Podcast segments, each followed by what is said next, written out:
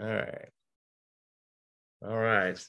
All right, here we go. Hey guys, this is Dr. Eric, the fitness physician, and got another awesome episode of the Relentless Vitality Podcast. I've got an awesome guest I'm excited to have on, a colleague of mine, Dr. Mark Gordon. Calling, we're connecting. He's out there in beautiful California. So, hello, Mark. How you doing, buddy? Good. How you doing? And it, it's beautiful because it's sunny, but it's terrible because of the politics and the lack of water so my entire grass needs some uh, IGF-1 and some growth hormone to improve its coloration. I it's bet. dying. Yeah, don't so. get me on that politics tangent. I'll go off for a while. I always goat people that I'm on to see which side of the line you're on. There's only one side, the right side. The freedom side. Yeah, exactly.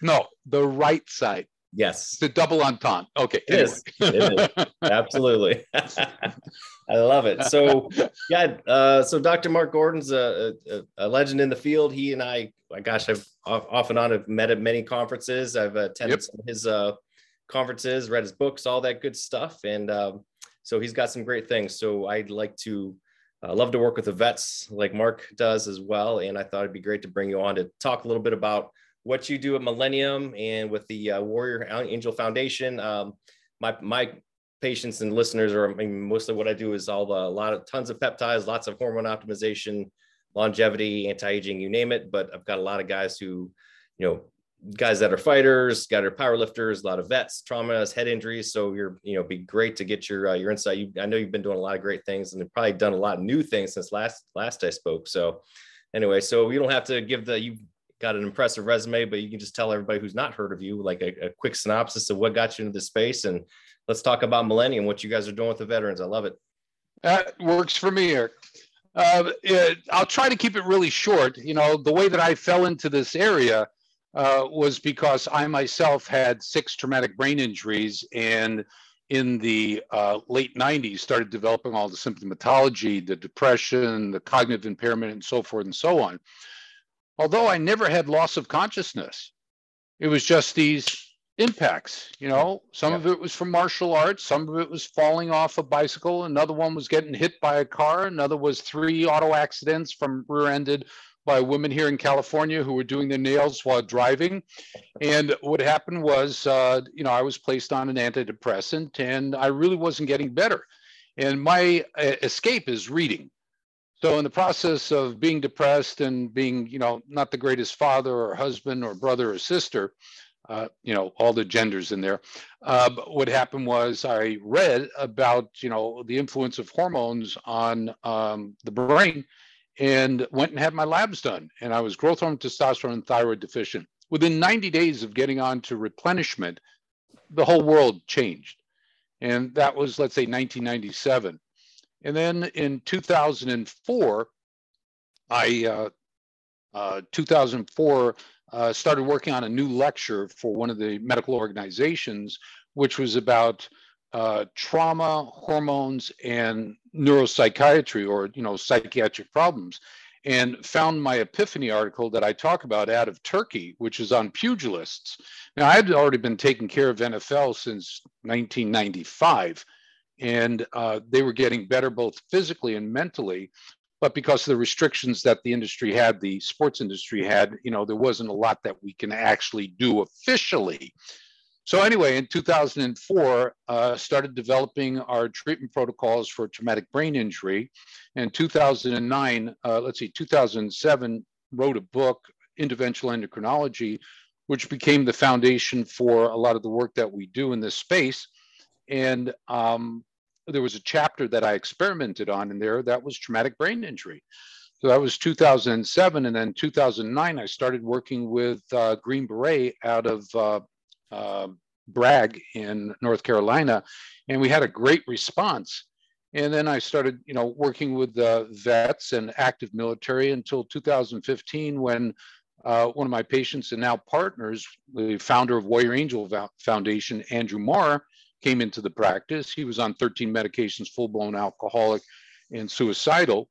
And within a short period of time, he ends up getting off all his drugs, not drinking, and uh, ends up at Stanford Unite, uh, yeah, Ignite program. It's a business program. He ends up going and writing a book with his brother, Adam Marr, who was an Apache helicopter captain. and they founded the Warrior Angel Foundation. And Andrew goes on to get his MBA at Pepperdine. Uh, he writes the book. The book gets picked up by a, um, a producer, a two time um, Emmy Award winning producer, and made into the movie called Quiet Explosions Healing the Brain. And it has 10 cases, seven of the cases came out of our practice from all different walks of life military, uh, football, uh, gymnasts, heart attack patients. And it talked about the relationship between these different diversities of trauma to the brain and how they create the same composite of inflammation in the brain that shuts down your ability to make your own hormones.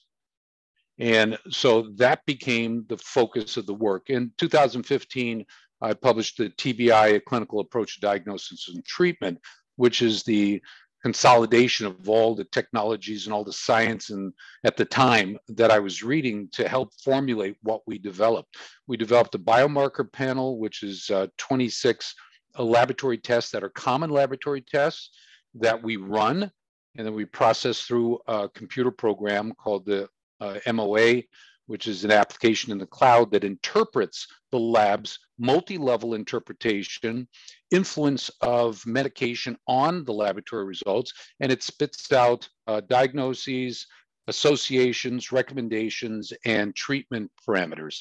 And that's uh, how we go about assessing and therefore treating people. So, you know, what I do is I work with two factors. One is the neuroinflammation created by daily living. You don't have to have IED or blast wave or car accident. You can be born and have a traumatic birth, or you can have a slip and fall between the ages of birth and one while you're learning how to walk, or between one and five, bicycles, skateboard, roller skates. And we forget these things. And we develop over the course of time symptoms. The most common three symptoms that I find in 100% of our military, and then also in the civilian population that my daughter Allison takes care of, is depression, insomnia, and fatigue. And it all comes about because of documented research showing that inflammation stops your body to take tryptophan and make serotonin. No serotonin, depression. And then serotonin can't be converted to the next chemical, which is melatonin. So you can't sleep. So tryptophan doesn't move forward to serotonin. Serotonin doesn't move forward to melatonin. So you get buildup in tryptophan, which causes fatigue. Everybody's felt it during Thanksgiving. Yep. Eat lots of turkey, you get that fatigue. You have lots of eggnog, you have lots of uh, scotch and vodka and beer, like we do, and you get a little fatigue. Then you blame it on the tryptophan, right? Yep. So anyway, so what we address is this neuroinflammation, which interrupts your brain's ability to make hormones. And what we found in an article, in fact, that came out in 2013, is that if there's inflammation, it'll stop the brain, the specific area of the brain called the hypothalamus, from releasing its hormone that tells the pituitary to produce luteinizing hormone. So a year ago, we started a program where the only thing that we did for our veterans who have low testosterone levels, low luteinizing hormone level, is to put them onto our anti-inflammatory protocol. And that anti-inflammatory protocol ended up six months later with them doubling their level of testosterone. And that's because the reason why you're not making these hormones, and it's also growth hormone and thyroid that get influenced, but we only looked at the uh, testosterone. And the reason why they're deficient is because of the inflammation.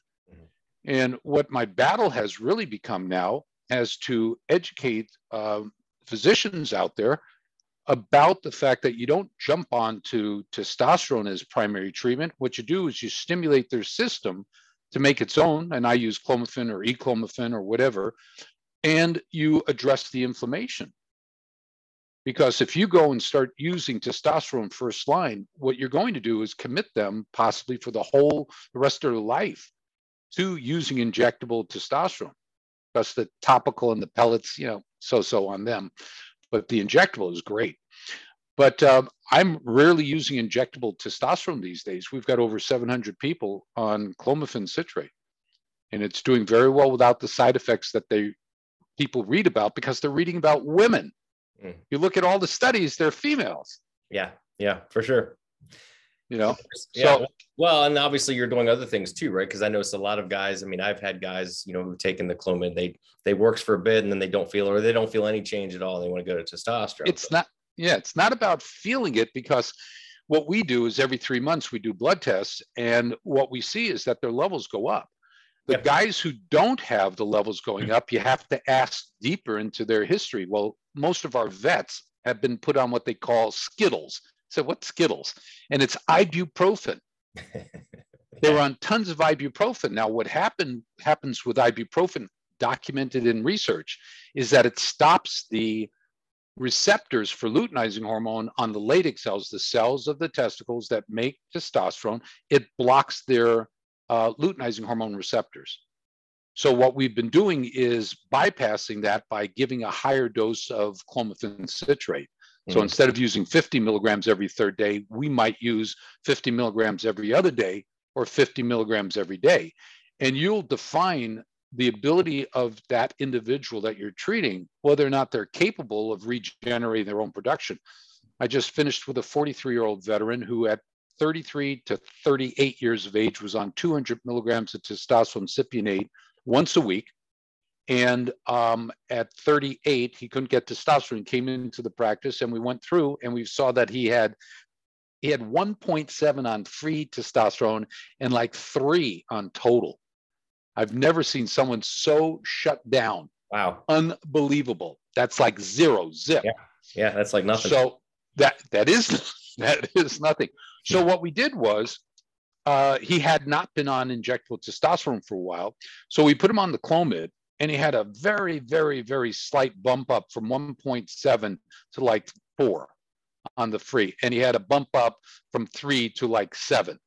So it told us that he had primary testicular dysfunction. And that dysfunction was precipitated by the chronic use of high dose of testosterone.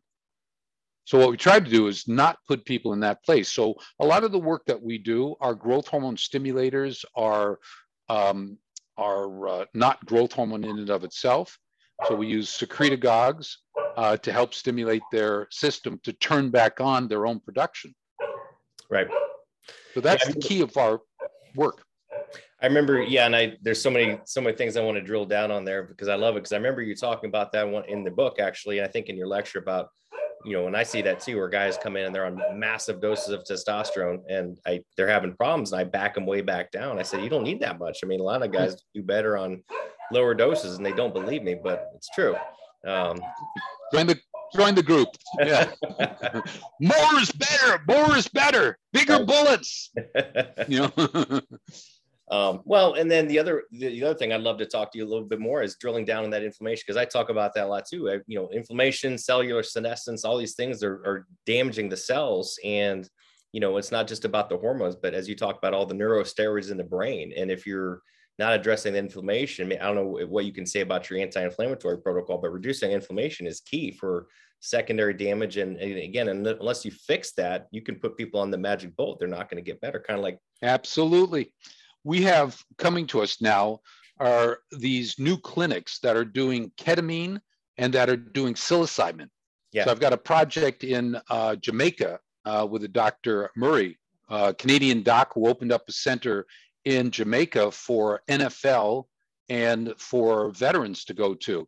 Now, brilliant kid, I say kid because I'm almost 70 next January and he's, you know, in his 40s. Yeah. So the kid was brilliant because he realized that in order for things like ketamine or for psilocybin to work or ayahuasca or whatever, you need to have the chemistry of the brain at the right balance so that it can do the right work. It doesn't, everybody thinks that, oh, psilocybin's going to fix everything. No, it doesn't.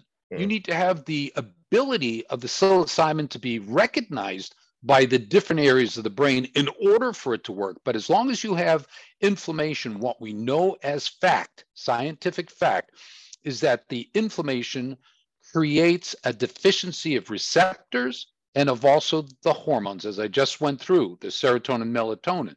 But it happens with, you know, um, NMDA, with uh, GABA, with uh, epinephrine, norepinephrine, with acetylcholine, with all these neurotransmitters are downgraded because of the inflammation.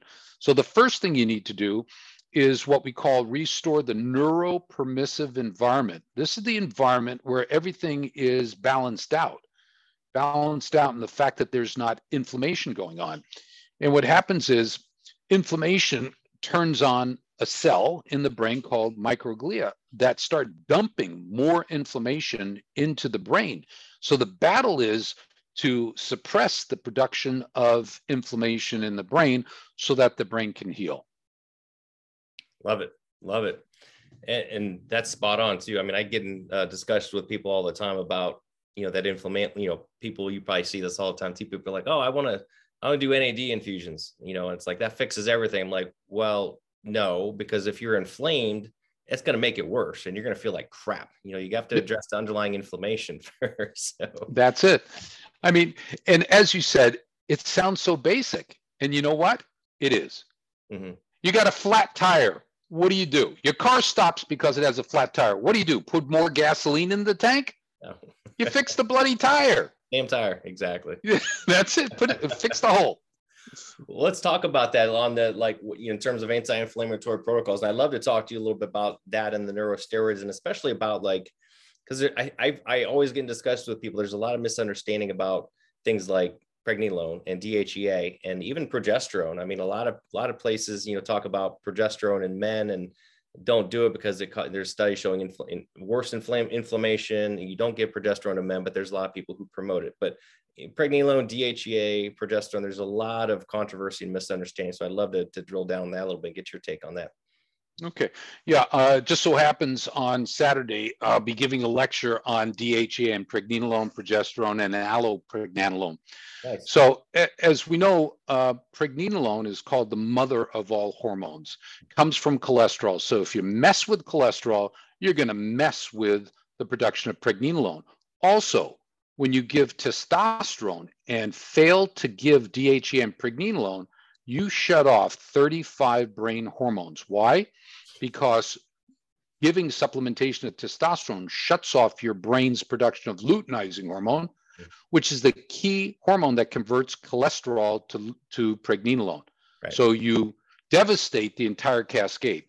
So anyway, pregnenolone uh, converts to progesterone. And progesterone converts to two other hormones, one called pregnenolone and the other one allopregnanolone. Well, allopregnanolone is a new pharmaceutical product that they call brexanolone. Mm-hmm. And what it's for is depression, anxiety, and postpartum depression. And they haven't even started to talk about the uh, benefits to sleep because it helps upregulate GABA. GABA is the um, natural Valium of the brain. And that's what helps you to get relaxed, fall asleep, get into deep sleep and into REM sleep.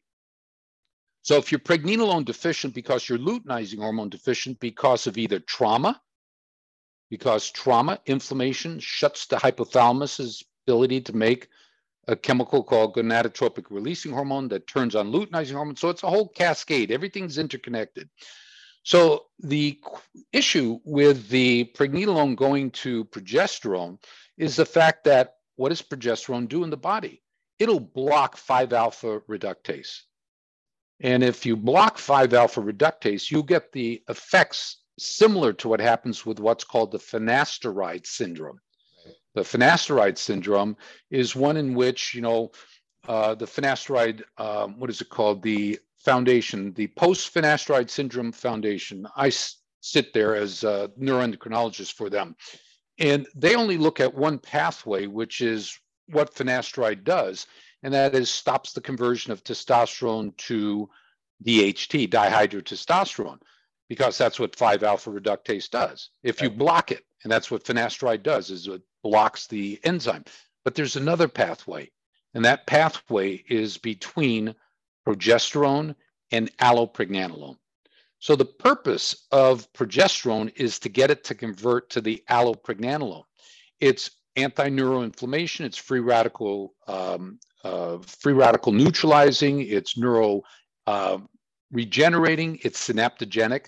Synapses are the connections from one neuron to another that allows for the transfer of impulses from one neuron to another.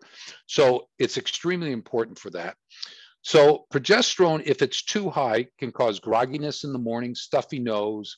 Um, you know, there are issues with uh, uh, libido that can happen because you're too high. So everything in our body is about being within the optimal window. If you're too high, symptoms that are negative. If you're too ho- ho- too low, symptoms that are negative. Like you said uh, just uh, recently, is that if testosterone is too high, it'll cause negative effects. Well, that negative effect from high testosterone is it turns on something called adenyl cyclase, which is like a speed. So you can have people who go on to testosterone and they become hyper edgy, agitated, aggressive, and so forth. That's because they're too high in their free testosterone, which becomes dihydrotestosterone, which stimulates 3 alpha androstenedione, which turns on the uh, adenyl cyclase, which upregulates you know another chemical, which is the real thing called cyclic GMP. So it's like putting cocaine right IV and then snorting it and then having uh, uh, Red Bull, three yeah. Red Bulls. Okay. so you get the picture and yeah. you're just racing around. Yeah. So that is the uh, pregnenolone, progesterone, allopregnanolone pathway.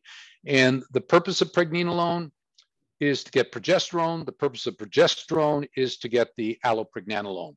And there are articles out there showing that when you give testosterone too low, you shut down the, one's ability to make uh, the allopregnanolone and you develop symptoms.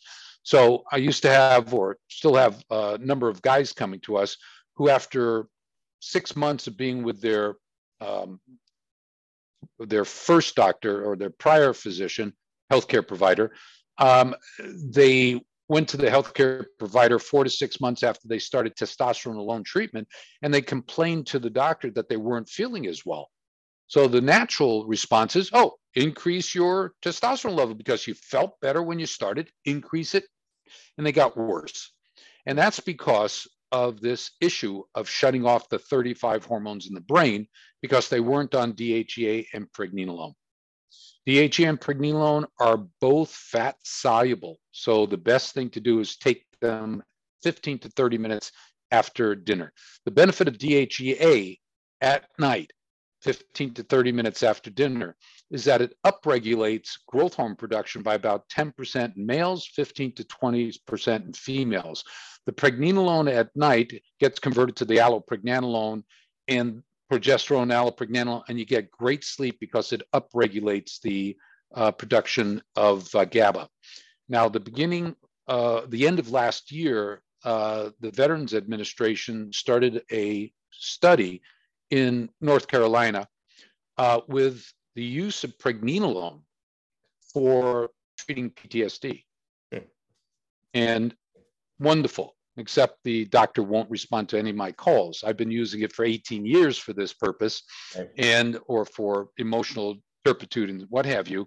And um, I just wanted to share the pitfalls we went through so they don't go through it, so they get a successful, quick response.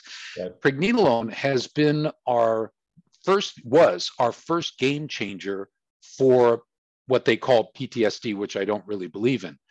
Um, that's because um, eight years ago, a hormone, a chemokine, was found called fractalkine, which helps to keep the brain in a calm state when you're under stress, cortisol goes up, or when there's inflammation, cortisol goes up, and you lose this chemical called fractalkine, and it just allows the cells of the brain, the microglia specifically, to dump cytokines. So they create this vicious cycle of inflammation. If you have inflammation, you got to remove it in order for you to get better. And then the hormones come back online. Right. But in the inception, we do both. We give anti inflammatory products. Now, you asked what anti inflammatory products. Well, we took us 16 years to develop the product that came out called Brain Rescue 3. Did I send you some? No. I'll have to send you some. Okay. So, Brain Rescue 3, it has 16 components in it. Brain Rescue 3 is really made up of three separate products Clear Mind and Energy, uh, Brain Care 2, and B is for brain. Uh, Clear Mind and Energy is like a natural stimulant. It helps drop inflammation and gives you a boost up. Doesn't have any caffeine added to it. Right. The Brain Care 2 are six components that deal strictly with inflammation in the brain. And then the third product, uh, B is for brain, is a nootropic. It has things like PQQ and CoQ10 in it, which are mitochondria. The energy plants of the cells are the mitochondria. So what we address is boosting their production of energy so that it helps with repairing the brain. If you don't have enough energy, how can you fix things? Yep. You know, if you don't have enough gas in your car, how can you drive from, you know, uh, Columbus uh, to San Francisco, Columbus, right. Ohio to San Francisco? Impossible. Possible. You know? Absolutely. Yeah. Yep. So. Yep. No, that's so that's... the so the products uh, have been doing phenomenally well. Uh, we released them. Uh, first one we released CME in uh, March of 2017 to the SEALs out in Virginia, and uh, then in 2019 we did a study with the uh, the medics at Fort Campbell, Kentucky. They got a really good response, and then we did a study 2020 with our last product, the Brain Rescue 3, with the Marines. So I was invited to Pendleton to give a lecture to the uh, CO and surgeon, and there were 16 or 18 other people in the room. And uh, the next day, they ended up sending me guys to get uh, on our protocol. And the protocol was using one product, which is Brain Rescue 3, which yeah. has 16 components in it. It's based on three finished products. And we had in the group 65% of the guys got 50 to 100% better in 90 days. That's and awesome. that's based on 20 points on a questionnaire that they filled out every month. so that became our validation that this Brain Rescue 3 could be a single product which addresses inflammation, uh, revitalizing mitochondria, and also clearing out some of the cobwebs in the brain. So that has been what we use for uh, for inflammation. We've got about a thousand patients in the practice between my daughter and I, but we have over 7,000 people who are using the product. And a spin-off side effect of it is people who have long COVID get rapid resolution of their persistent symptoms. And I wrote about that in May of 2020. It's on my website, uh, talking about uh, post-COVID neurological compromise. And you know, someone came up with long COVID wonderful. But it was post COVID neurological deficit. Right. And it's all based on these inflammatory cytokines. I mean, uh, all new patients, I ask a very silly question. I said, Do you get a cold? Do you feel smarter or less smart? And they all say, Oh, less smart. I said, Just like everybody else. And that's because whatever the viruses or bacteria, it increases cytokine, specifically interleukin 6. Well, it turns out DHEA, when it's converted to the active form DHEAS, suppresses the interleukins. So yeah, works better. That's awesome. That's awesome. No, I'm a big fan of DHA and pregnenolone. Uh, so mm. yeah, very cool. Very Good. Yeah, no, that's, that's, why I liked you. I always people always ask me like, why do you want me taking this DHA and pregnenolone? I try to explain them what you just said that you know you're on testosterone, whatever, you're shutting down production and you need it. Right. And, you know, it's not like it's not. I tell them, I say, it's not like you're drinking a Red Bull. You're going to feel amazing, but it has benefits. Just Trust right. me. it avoids the shutdown of 35 hormones four to six months down the road. Right. See, right. everybody's looking for, I feel the difference. Yeah. Kind of statement. Right. Okay. You'll feel the difference in functionality. You just find that, you know, I've got people complaining. And so when they come to me and complain, I stop their program. Yeah. yeah. And two weeks later, they come back and say, Doc, I didn't realize how much benefits I was getting. That's yeah. because it's subtle and you assume that's what the way it's supposed to be. Right. You know, right. absolutely. you got to do some tricks. Yeah. Are you still using progesterone for, for uh, TBI uh, real bad? I, no? I was using five milligrams at night. And the reason for using the five milligrams at night was to help boost their, um, their GABA. Mm-hmm. So what happened to stop me from using the progesterone was looking at the conversion rate of pregnenolone to progesterone, number one, and then um, looking at the timing that they were given the pregnenolone. In the past, we used to have them take it at bedtime. Yeah. What happened was pregnenolone is a fat soluble hormone, so you have to be you have to give it relative to food. Mm-hmm. Right. So the only reason why I added the preg- progesterone was because they weren't getting the quality of sleep we were looking for, mm. and it wasn't because of anything more than they were not absorbing the pregnenolone because the time that I gave it to them was not correct, was not optimizing absorption. So we moved it all to 15 to 30 minutes after dinner, and I stopped yeah. using the progesterone. Perfect. Perfect. But I monitor their progesterone, and yes, pregnenolone, as it gets absorbed well, you'll see an uh, uptick in their progesterone level. Yeah, excellent. What about like dopamine and dopamine issues and optimization? Obviously, your, your supplements are probably addressing a lot of that too, but that comes up quite a bit, and especially with guys who are having issues with drive and libido and other things like that. So, mm-hmm. like, how do you how does one measure? How do we measure dopamine? Directly? Yeah. Yeah, I don't think there's a good way to do it. You could look at the You got it. That's about it. So, yeah. So, what we have is what's called a surrogate marker. Mm-hmm. Now, a surrogate marker is reflection of dopamine. So, what one hormone in the brain is regulated by presence and absence of dopamine? And that is well, prolactin. You got it. So when dopamine's up, prolactin goes low. Yep. When prolactin is low, it's because dopamine is high. So the side effects of high elevated levels of dopamine are things like edginess, agitation, insomnia, um, vol- emotional volatility, where they just fly off the handle. Yep. And that is uh, from dopamine. Now, there are certain medications that will increase dopamine, like Wellbutrin mm-hmm. bupropion, L-Dopa. Mm-hmm. All the Parkinson drugs will increase the production of dopamine. So the side effect of dopamine you have to be weary of. And you can tell by the surrogate marker of prolactin. Now, when dopamine is low, prolactin is high. And when prolactin is high, 20s, 30s, 40s, it's normally about uh, what uh, nine to 14 or eight to 14 ish in our lab. And when it gets elevated, a side effect of elevated prolactin is it shuts off luteinizing hormones, so you can't make testosterone and estradiol. So testosterone guys, estradiol females. So we monitor prolactin on our initial assessment, and then based upon if it's elevated or not, we'll repeat it, but we incorporated into our annual exam, which is our panel. It's our uh, primary biomarker panel. And um, so prolactin and dopamine, dopamine, you know, that's how you can tell about dopamine because you can't get it from urine, you can't get it from blood.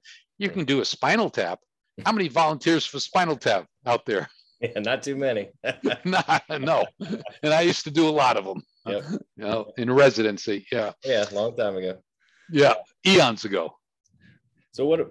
And then uh, we talked a little bit offline ahead of time, but uh, you know, you and I both use a lot of peptides, and I know you you've talked about the secretagogues for a long time too. What's what's changed in your when your therapeutic approach to growth hormone and IGF one, et cetera, in that regard?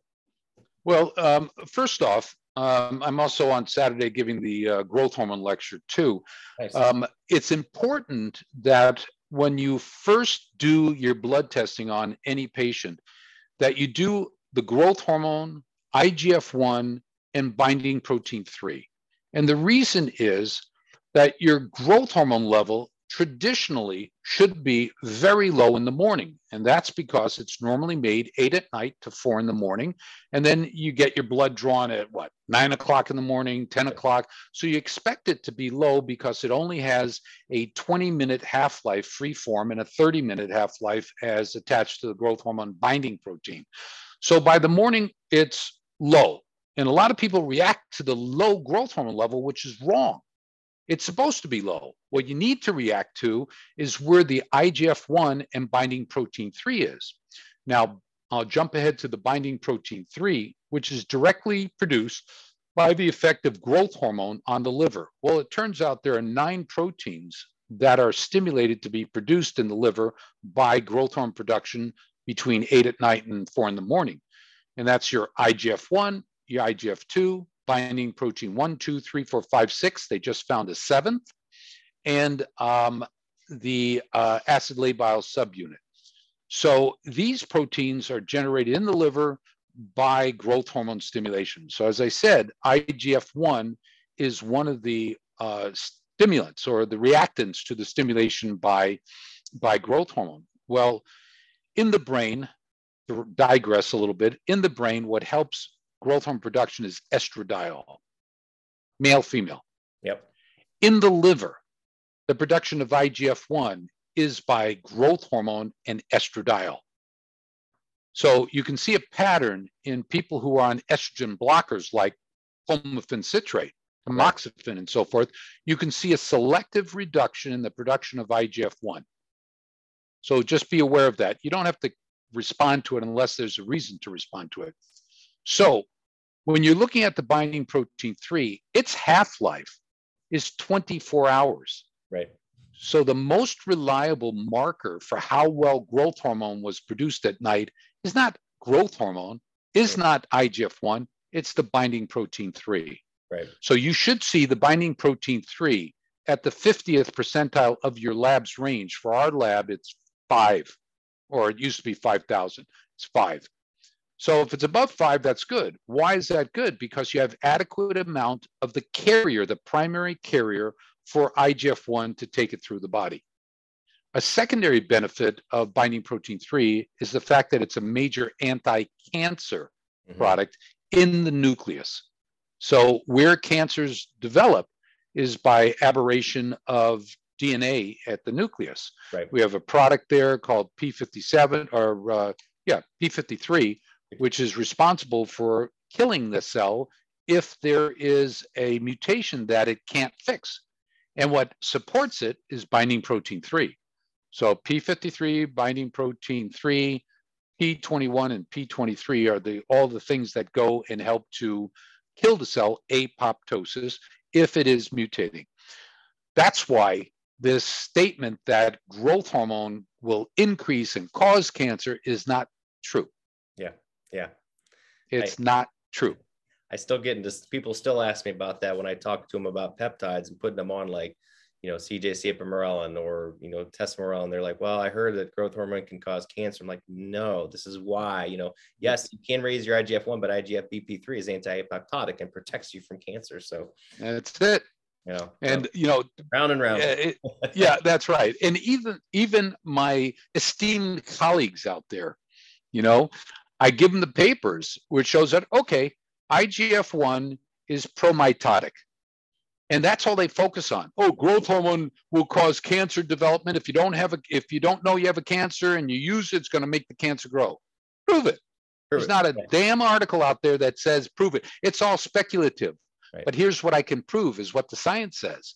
If IGF-1 is promitotic and binding protein 3 is antimitotic, and the binding protein 3 grabs hold of the IGF-1 and inactivates it, theoretically. Right. Where's the cancer? Yeah, what's going to happen? Yeah. Yeah. Who wins that? I mean, I, I laugh, but I try not to be disrespectful because right. it's just a matter of level of uh, education. Right. Okay. Right. Yeah. I'm ignorant, but they're a lot more sometimes. So are you are you uh, have you latched on to some of the peptides as well? Are you still more, more fo- using more of the secretagogues or both or?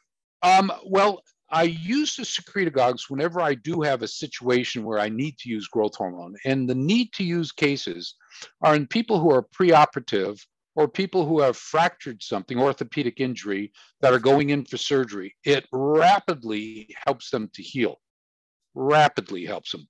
Now, the reason why I use secretagogue with injectable growth hormone is the same reason why I use clomiphene with injectable testosterone. The clomiphene, just like the secretagogue, protects the integrity of the circuitry. Right. If you're constantly in negative shutdown over a period of time, that circuit will die and you lose it. As in this 43 year old veteran who after five years of being on 200 milligrams a day uh, a week for five years killed his system so what we do is we give the injectable growth hormone in the morning and we use the peptide the secretagogue secretropin or dinotropin at a bedtime Okay. And what that does is keeps their circuitry working, the tone or the tonus or the homeostasis, whatever term you want to use. The same way that we use what we call the hybrid protocol that we developed in 2012 or 13, where we use clomiphene citrate and low dose injectable blended testosterone, mm. blended testosterone with the um, with the uh, testosterone cypionate and testosterone propionate. Propionate gets into the system, into the brain rapidly, gets rapidly converted. It reservoirs in the area that you inject, but the minute it gets into the blood, this sep- separates from the ester and becomes available as free testosterone. Where the testosterone cypionate, you know, it takes 48 hours for it to, dis- to dissociate.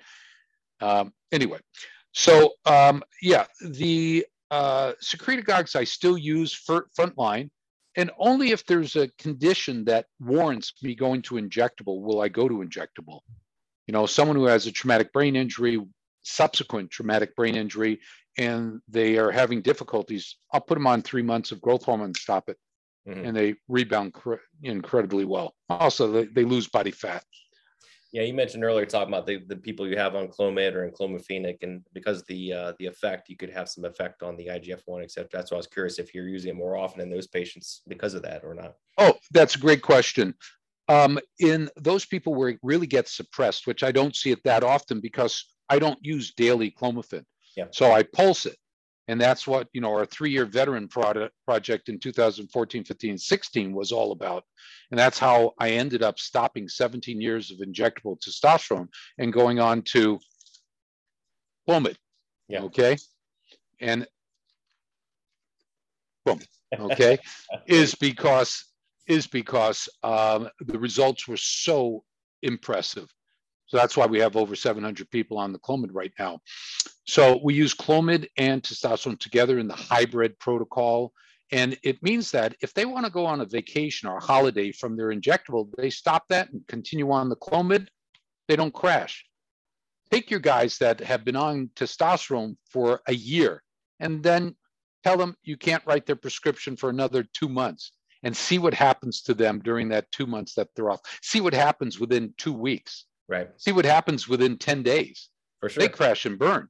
Yeah. They have no recovery. And then the argument, oh, excuse me, the discussion I get in with some, very rare now, is Doc, how come everybody else is using beta HCG or clomiphene after your cycle? I said, that's a great question. Think of this. You get into your brand new Porsche and you drive 60 miles an hour into a brick wall. Then you put your seatbelt on. right. There you go. That's a great analogy. I love it yeah. So what we do is we start by putting the seatbelt on to protect your system. The worst thing that we can do as physicians in this hormone replacement, you know, arena is to do greater harm under the guise of helping. So education we give to our patients, as I know you do, and that's why you're doing well. We educate our patients to bring them up to a level of science, not of what the bodybuilding world, you know, unless you're Llewellyn, who writes that great book on steroids, you know? Right. yeah. So I've read them. Uh, we've talked. Yeah. So anyway, so the first thing is primum non nocere, first do no harm. That means education and trying to turn on their own system. So we try to turn on their system from growth hormone. We try to turn it on with GABA. We try to turn it on with testosterone. And if we win, we win. If we fail, we go to plan B. Right. Exactly. Okay. But we don't start off with plan B. Everybody gets on injectable testosterone because you're creating a permanent scenario. And then seeing these guys that are 21, 18, 23, 27 year old, just recent, who's on 200 milligrams of testosterone a week, you know? They're and I'm saying, wow, wow. So I say to the guys, go back to your doc and ask them just this question what the what amount of testosterone does a healthy 25 to 35 year old male make per day hmm. and then get his answer and let me know right and most of the times they don't have a clue that it's between 4 and 10 milligrams a day 28 to 70 a week so then the question becomes if you're a healthy strapping 25 to 35 year old male and you're making 4 to 10 milligrams a day why are you getting two to three times that amount? Right, right. Yeah. More is not better. Right. More is F your system up. I, I said F. Okay. You can, EF. You, you cuss all you want on here. It's all good. No, no, I, I usually don't do that. Uh, when I was on, uh, I think the first Rogan 10 years ago, Yeah, he's yeah. swearing up the hell. And I made the mistake of uh, almost saying a word. He says, no, you can go ahead and say that. I said, there's so many better words out there, right. you exactly. know? There's so many better. And then my, my mother, rest her soul, uh, was heavily into English and she would get on my case. You know, there are other words you can use instead of fuck you, you know? love it. I love it. yeah. And then my older sister Adele is uh, PhD in English. She teaches English teachers how to teach English. Oh, wow. Yeah. Now what she's doing is teaching English teachers how not to teach politics. Oh, wow. That's she's got her work cut out for her. Yeah, she's in Florida, fortunately. Oh, thank goodness. Yeah. The, one of the right states, like we were talking about. Yeah. The state. That's why I have a license, a medical license in in uh, Florida. Yeah, I know. Me I've got too. Florida Tech. What's that? Yeah, me too. Oh, good for you. Yeah. We should open something there. I'm- I've been talking about. I've been thinking about it for sure. Absolutely. well, let me know. Okay. if we could keep Ron in the in, in place down there for a long time, that'd be. Nah, nah, nah, nah. He's going to be out of there in 2024 and in the right place. He will be. He will be. Yeah, Yeah. absolutely. I think so. Anyway, sorry anybody who we we apologize for any political statements here, but you know, life is life. life is life. Exactly. Exactly. Well, good. Yeah. I want to be cognizant of your time. So tell me what's next for Millennium. What's next for the Warrior Angels Foundation? What's what's what good things are happening? What and what else Well- can you do to raise awareness and get people help and support and things of that nature? Well, that's great. Um, I just uh, submitted a, a paper to what's called the, uh, not I, Warrior Angel Foundation, and I have uh, presented a paper to uh, missiondaybreak.net.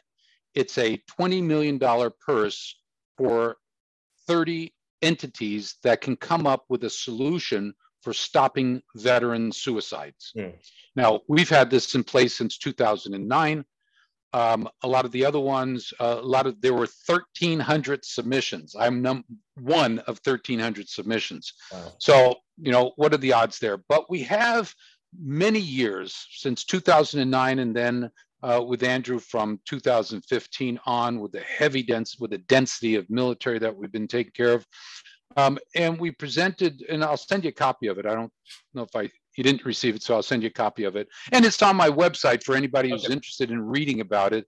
On the website, if I may, is uh, www.tbihelpnow.org, and it's under the science. Uh, no, I take that back. It's under the homepage. It's the bottom of the homepage. Okay. Anyway, so this project uh, was to make a suggestion of a solution. There's two parts to it overview of what the suggestion is, and then the second part is the scientific support for what it is. So, you know, because of the work that I've been doing since, you know, 2004, I've got a lot of data that I shoveled into it, and then I presented the software package that we have. That do you have a copy of it? Hmm. Uh, The- okay. no, I don't think so. Okay, well, it's uh, in the cloud. It's, um, you know, I came out with the TBI book in 2015, and a lot of people complained that there was so much information and it's impossible to take it from that two day, three day, one day program and start using it on Monday. So um, I spent the last eight years writing the software. It's seven years in. We launched it September of last year, and it's in the cloud now. And uh, there's a website if you can go to millenniumapp.ai and you can um, request a trial version of it and uh, play with it. And what it does is it is a multi-level cross-correlational relationship of hormones. It's like prolactin is elevated. What else gets elevated from prolactin elevated directly? TSH gets elevated by prolactin being elevated. Right. So TSH, when it's elevated, will increase prolactin. So if you TSH is elevated, you increase prolactin, you decrease luteinizing hormone. So it's not a matter of having a luteinizing deficiency, it's a matter of this cascade of influence. Right. So the software actually tells that. And in fact, in Florida, we have a psychiatrist, um, uh, Paradise uh, Behavioral Health, phenomenal psychiatrist who got burnt out on psychiatry, came and got trained by us last March, now is healing the people that have schizophrenia, depression, anxiety by first testing their hormones using our biomarker panel, then putting it into the computer soft the application. And she calls me up and she says, I put in a patient's results and it said it's suspicious for a pituitary tumor. So she sent them to get a MRI and there was the tumor. So wow. built into this, it took me you know 15 years of uh, writing uh, code to get this this 9,000 lines of code. Wow. But um, the uh, mission daybreak is about what we've established, what we've been doing, and hopefully someone will take a serious look at it and consider it for being one of the award winners for 250,000. Honestly, I don't need the money, which is a arrogant, stupid thing to say, but thank God for what I've been doing to generate funds for funding our veterans program. I'm self-funding. Warrior Angel Foundation is a charity. So people donate to it. I donate to it. Gotcha. But for me and all the work I do with the vets, it's based upon the products I develop, right. the books, the products, and 60% of that goes into helping our veterans. We just lowered uh, cost by another, what, 18%. That's awesome. Yeah, 18%. And I'm trying to get down another that's going to be 27%, you know, trying to get it low until the VA, Department of Defense VA, picks up what we're doing. And what makes this whole program scalable is the software. Yeah. And in March, I finished my MIT uh, program, uh, which is um, Sloan School of uh, Management in Artificial Intelligence in um, Healthcare.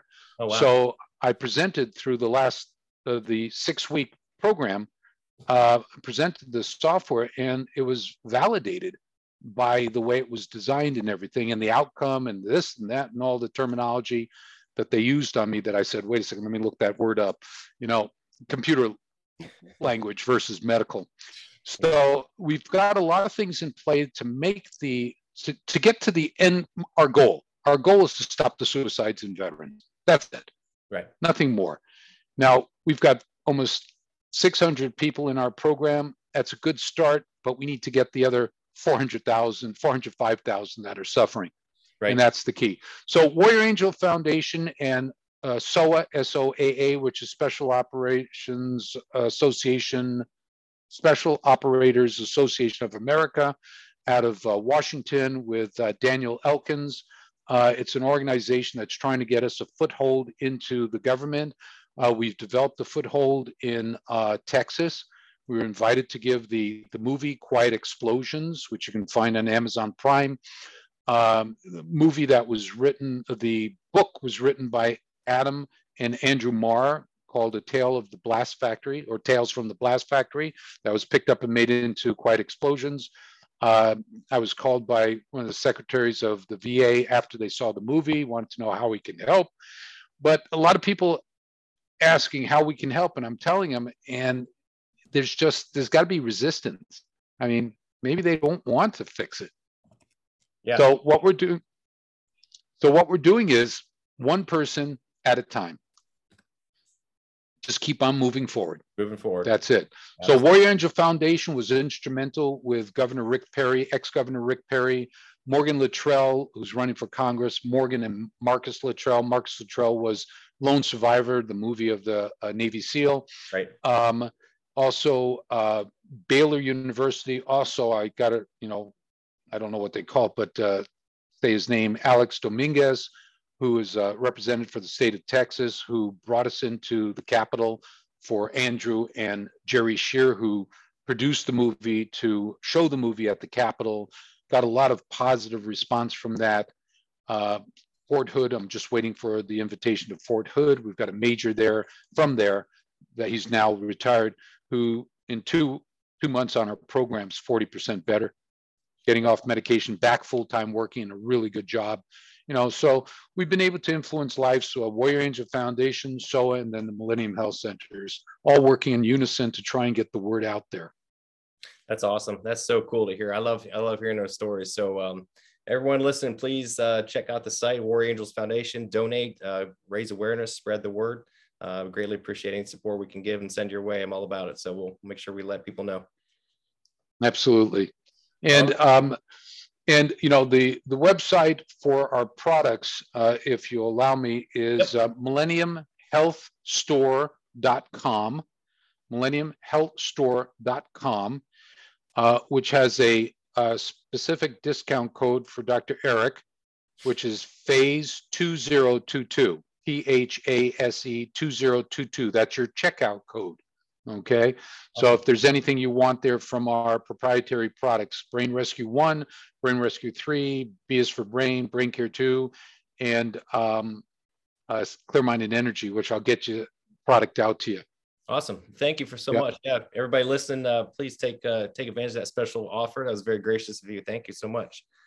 So my pleasure. One last question, non-medical. Sure. I would like to ask everybody, but I know you're a very learned gentleman. What uh, what what any are you reading any non-medical books right now? Anything good that you're reading? I read three at a time. Nice. And that's only because of the brain B is for brain gives me such clarity and ability to read and retain it. So the three books were uh, the um, Computer from Hell, okay.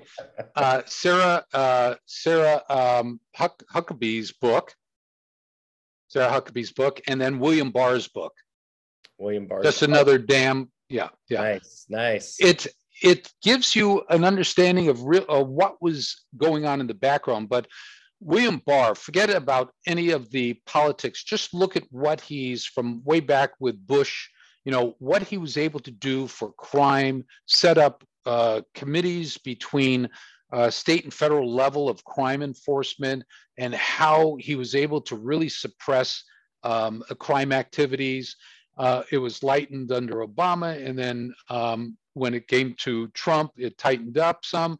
And it's his history, and he's also a phenomenal bagpiper. You know, he plays really? Scottish bag Scottish bagpiper. Yeah, pipes pipers without bringing the scotch, without the scotch, no Macallans. That's awesome. So, cool. yeah, so uh, it's interesting. And uh, Sarah's, you know, very religious gal, and she looks at it with, uh, you know, everything with a heart and so forth, and trying to. And it's it was interesting. It's just about character, uh, you know, how uh, character development in her storytelling. You get to yeah. see what a person she was and what her focus was you know? Excellent. and then you get to see all the um, all the attacks you know? That it, it's just totally been unfair. Oh yeah. Totally unfair. Yeah. regardless of democrat independent or republican it's just been unfair. For sure. And you can't get thing, things done if you're always being sidetracked. That's so true. So true. No i've i've uh, i've seen barr's book. I've i just haven't picked it up yet but I'm hearing that from you. I'm definitely gonna have to pick it up for sure. Love yeah. love learning about that stuff too. So Good yeah, it yeah, his book is is really good. Uh, he does go and analyze things um, in a manner in which it's based upon here are these legal points, here are these legal documents, here's this, this, this, this, this, you know. So I'm waiting for Miranda's next book on the the uh, what was it called the laptop from hell. That's it. Laptop from Hell. Uh, it was it was an okay book. I think she could have gone deeper into what was there. She kept it very superficial, maybe to not be seen as this vindictive, you know, individual. Right. But here's just some of the subtle things. I want to see the book, uh, the the photo book. You know, yeah. I want to see like a Playboy uh, of everything that's on there. I've got a couple of my uh, spooks who, you know, have I don't know how they got access to it, but you know, guys in intelligence who have gotten uh, access to it, and they say it's it's really demeaning. It's really you know debasing, demeaning, or whatever. But uh, you know, uh, the Chinese have a habit. The Russians and Chinese